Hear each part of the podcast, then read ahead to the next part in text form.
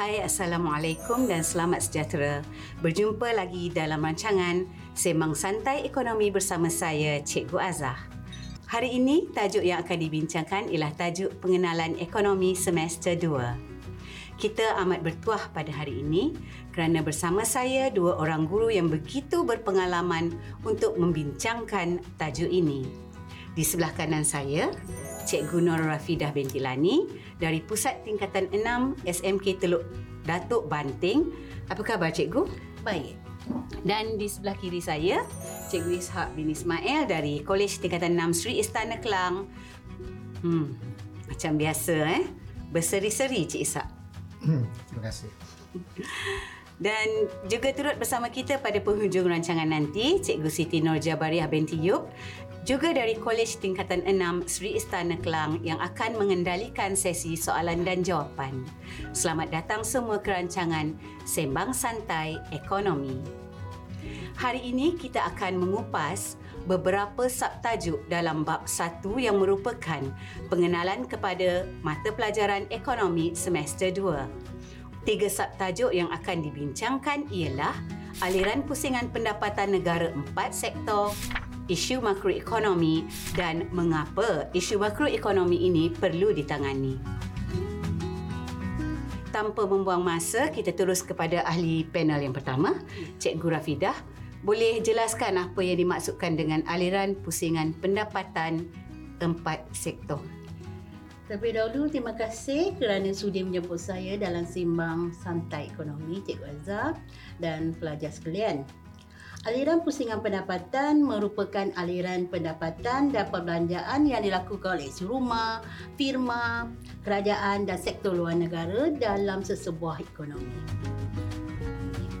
Pelajar akan diterangkan tentang aliran pusingan pendapatan ekonomi empat sektor secara umum untuk memberi gambaran tentang kegiatan ekonomi secara keseluruhan. Cik- Cikgu Rafidah, dalam slide yeah. tadi saya ada nampak uh, aliran fizikal yeah. dan aliran wang. Yeah. Boleh Cikgu Rafidah terangkan kedua-dua aliran ini? Memang betul Cikgu Azhar. Aliran pusingan pendapatan terbagi pada dua.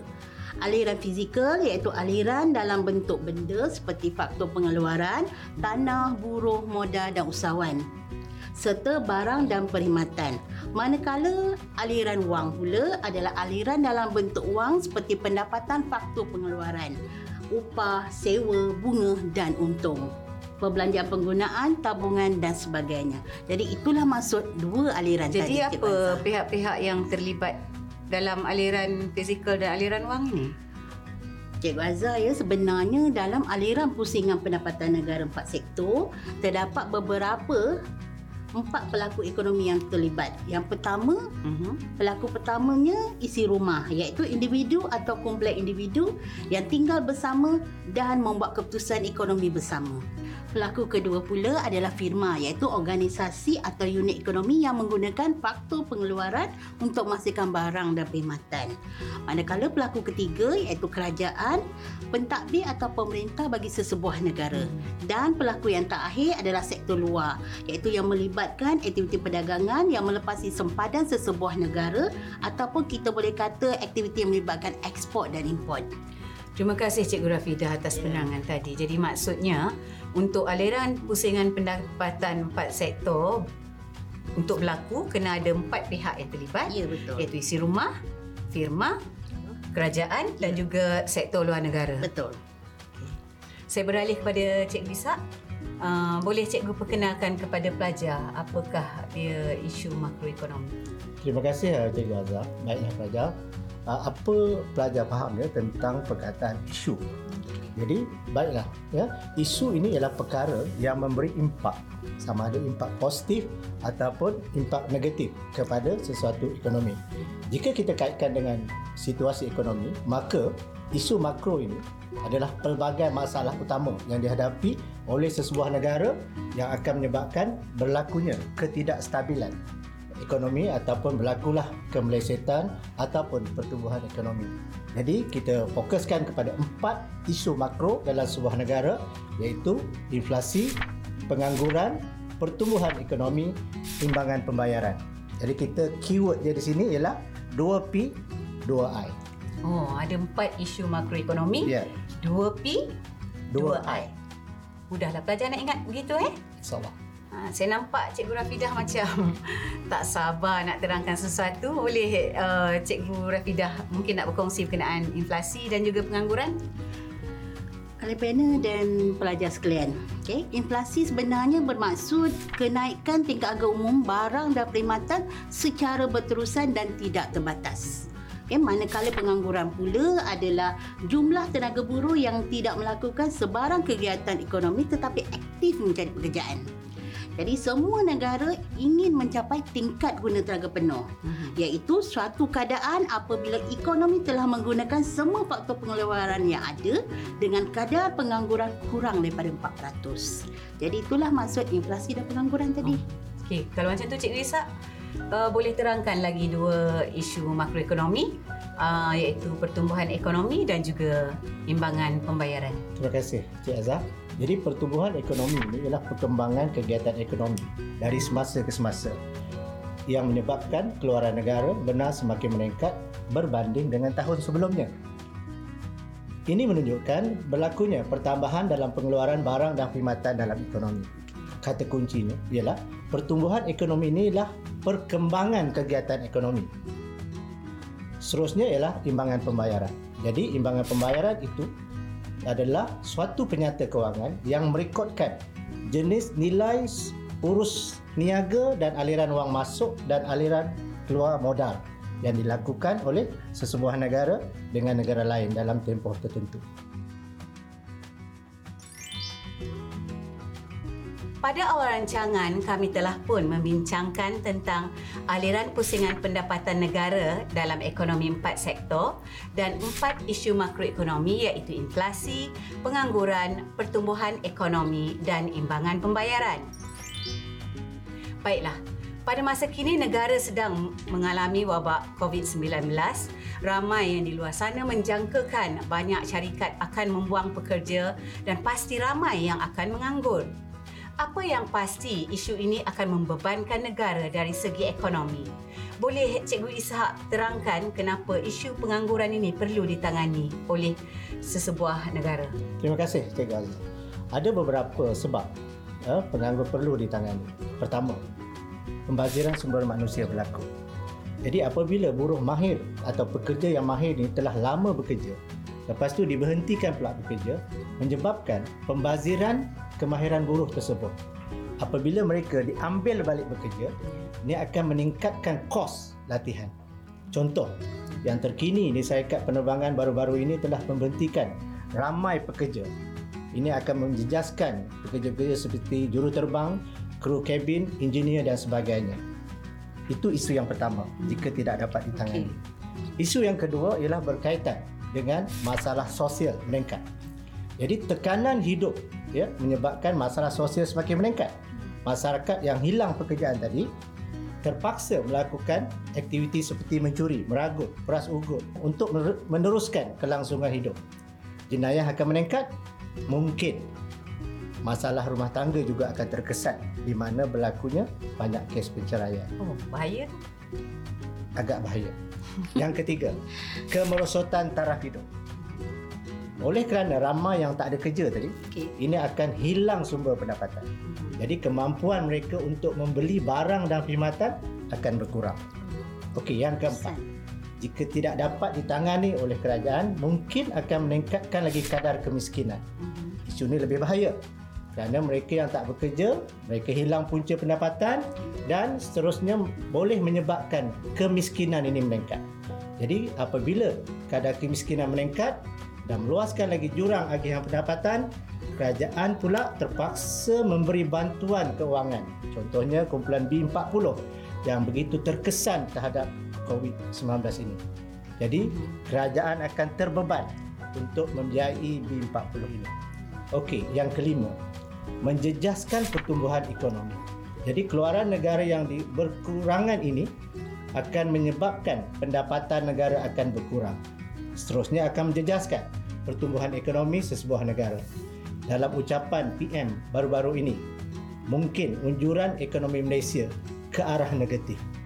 Ini secara tak langsung menjejaskan ekonomi dan juga pendapatan. Begitu juga dengan sektor-sektor lain mungkin terkesan juga. Oh, bahaya sungguh ya isu pengangguran ni. Betul. Memang wajar ditangani dengan segera bahkan sampai boleh menjejaskan institusi keluarga. Ya. Terima kasih Cikgu Isak Sama. atas penangan tadi. Jadi Cikgu Rafidah, Ya, bagaimana pula dengan inflasi? Lebih bahaya dari pengangguran kah? Eh, Terima kasih Cikgu Azhar. Kita tahu, inflasi adalah kenaikan tingkat harga umum barang dan perkhidmatan secara berterusan. Jadi inflasi tidaklah terlalu bahaya. Tetapi kalau tidak ditangani dan dibiarkan harga barang terus naik, maka kesannya kos hidup masyarakat akan meningkat di mana pendapatan benar masyarakat merosot dan kuasa beli masyarakat akan menurun. Keadaan ini menyebabkan kos sara hidup masyarakat akan meningkat. Lanjutan daripada itu pula, taraf hidup akan merosot. Inflasi Tadi kita dah sebut pendapatan benar akan jatuh. Kemerosotan nilai wang ini menyebabkan kuasa beli masyarakat berkurang. Jadi, kesannya taraf hidup akan merosot. Lanjutan itu juga tabungan merosot kerana perbelanjaan penggunaan meningkat. Jika sebelum ini wang disimpan untuk tabungan masa depan, tetapi apabila berlaku inflasi, kadar bunga benar merosot dan masyarakat tidak cukup belanja, pengguna tidak akan menyimpan sebagai tabungan lagi. Keadaan ini menyebabkan tabungan akan merosot. Yang keempat pula, susut nilai wang tempatan. Bila berlakunya inflasi dalam sesebuah negara menyebabkan harga ekspor secara relatifnya menjadi lebih mahal maka permintaan terhadap ekspor akan berkurang. Kesannya ekspor besi akan menurun. Permintaan mata wang tempatan akan merosot dan berlakulah susut nilai mata wang tempatan. Lanjutan daripada itu juga daya saing ekspor terjejas menyebabkan timbangan pembayaran turut terjejas. Jadi inflasi yang disebabkan oleh kenaikan kos pengeluaran menyebabkan firma terpaksa mengurangkan pengeluaran kerana harga barang import lebih murah berbanding harga barang ekspor. Ekspor besi akan menurun. Jadi keadaan ini menyebabkan daya saing industri tempatan menurun. Jika keadaan ini berterusan, imbangan pembayaran akan bertambah buruk. Jadi itulah sebab kenapa inflasi kita perlu tangani oleh kerajaan sesebuah negara. Inflasi pun bawa kesan negatif yang sangat Ya, banyak betul. sebenarnya ya. Ya. Jadi wajarlah kerajaan menangani isu-isu ini dengan segera. Baiklah Cikgu Isak, kita ada sedikit masa lagi. Boleh Cikgu Isak rumuskan tentang empat isu makroekonomi dan kaitannya dengan wabak COVID-19 Ya. yang sedang melanda negara sekarang.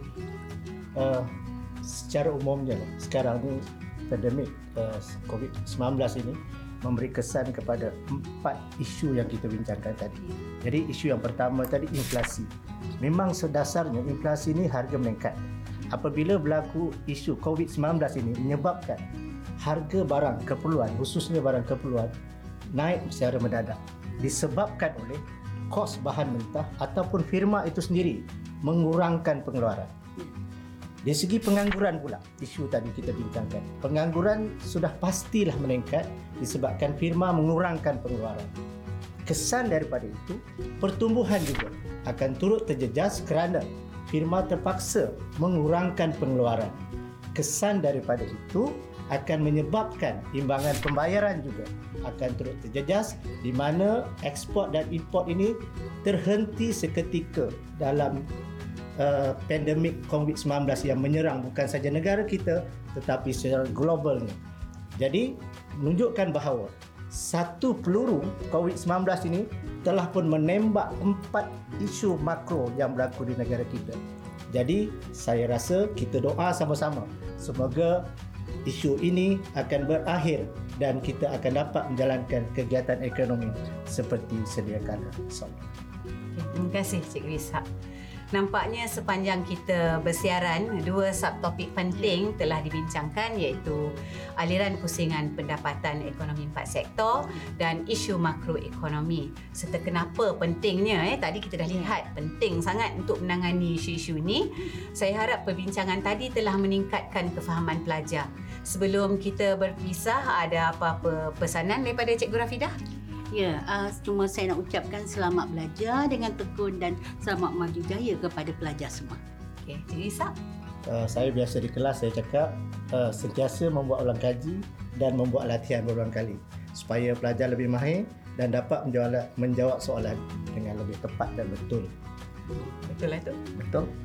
Okey, terima kasih Cikgu Rafidah dan Isak. Ya, sama-sama. Uh, bagi pihak ahli panel dan produksi Sembang Santai Ekonomi, saya mengucapkan setinggi-tinggi penghargaan kepada semua pelajar ekonomi. Satu visi, pasti ada solusi. Jumpa lagi.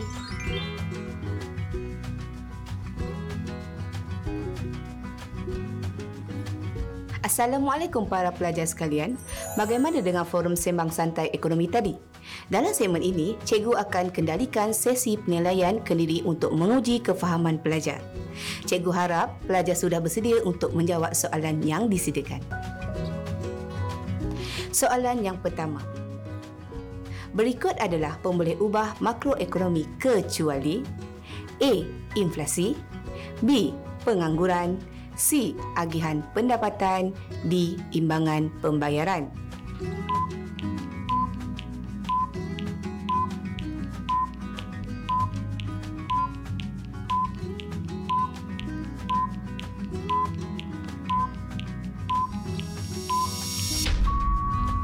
Jawapannya adalah C. Inflasi, pengangguran dan imbangan pembayaran adalah pemboleh ubah makroekonomi. Agihan pendapatan pula bukan pemboleh ubah makroekonomi.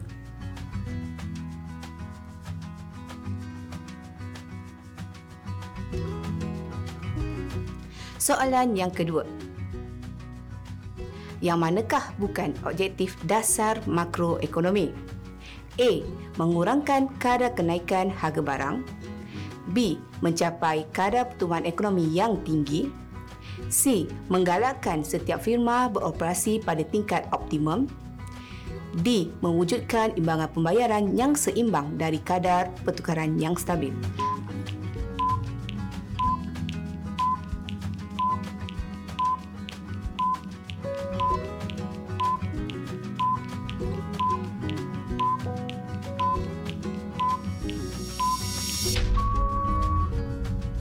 Jawapannya adalah C. Jawapan A, B dan D adalah objektif dasar makroekonomi. Jawapan C pula berkait rapat dengan pengeluaran dalam sesebuah firma.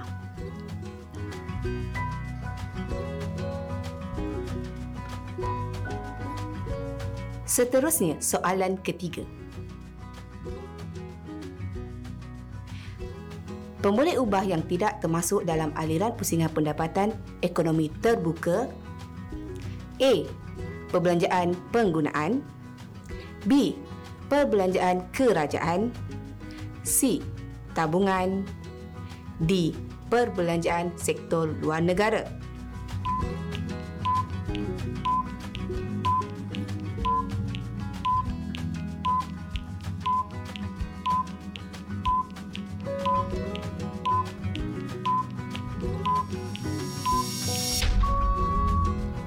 Jawapannya adalah C. Komponen dalam ekonomi terbuka adalah C tambah I tambah G tambah X tolak M. Manakala tabungan adalah komponen dalam ekonomi tiga sektor.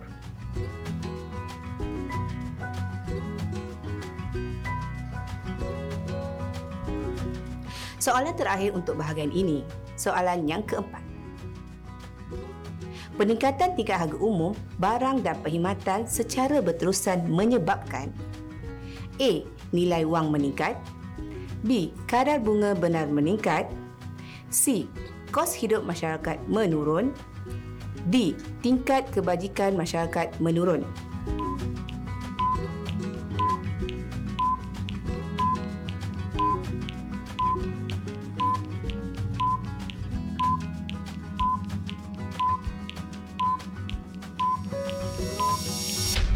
Jawapan sebenarnya ialah ya, D.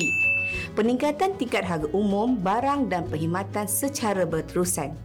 Inflasi akan menyebabkan tingkat kebajikan masyarakat menurun.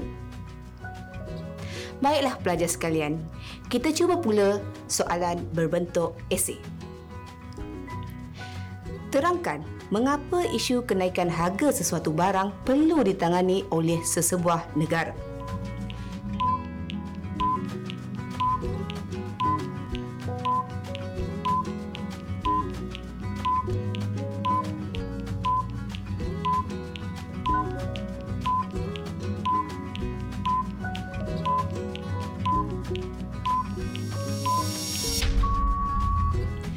Pelajar perlu tahu takrifan yang tepat tentang inflasi. Inflasi ialah kenaikan tingkat harga umum barang dan perkhidmatan secara berterusan. Kenapa inflasi perlu ditangani? Biasanya, perkataan ditangani sama maksud dengan diatasi. Maksudnya di sini, inflasi memberi kesan buruk terhadap ekonomi. Sebab itulah perlu diatasi. Jika inflasi tidak ditangani, yang pertama, pendapatan benar masyarakat merosot. Yang kedua, agihan pendapatan semakin tidak setara. Yang ketiga, ia akan menjejaskan simpanan modal dalam negara. Yang keempat, aliran modal keluar negara semakin meningkat. Dan yang kelima, daya saingan industri tempatan menurun. Huraian bagi setiap fakta yang cikgu sebutkan, pelajar boleh merujuk kepada forum Semang Santai Ekonomi yang ditayangkan sebentar tadi. Itulah tadi beberapa soalan objektif dan esei sebagai penilaian kendiri pelajar terhadap topik ini.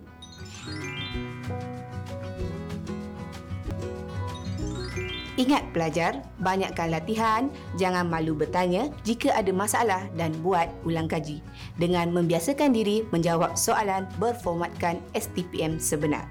Ekonomi satu visi, pasti ada solusi. Salam hormat dari saya, jumpa lagi.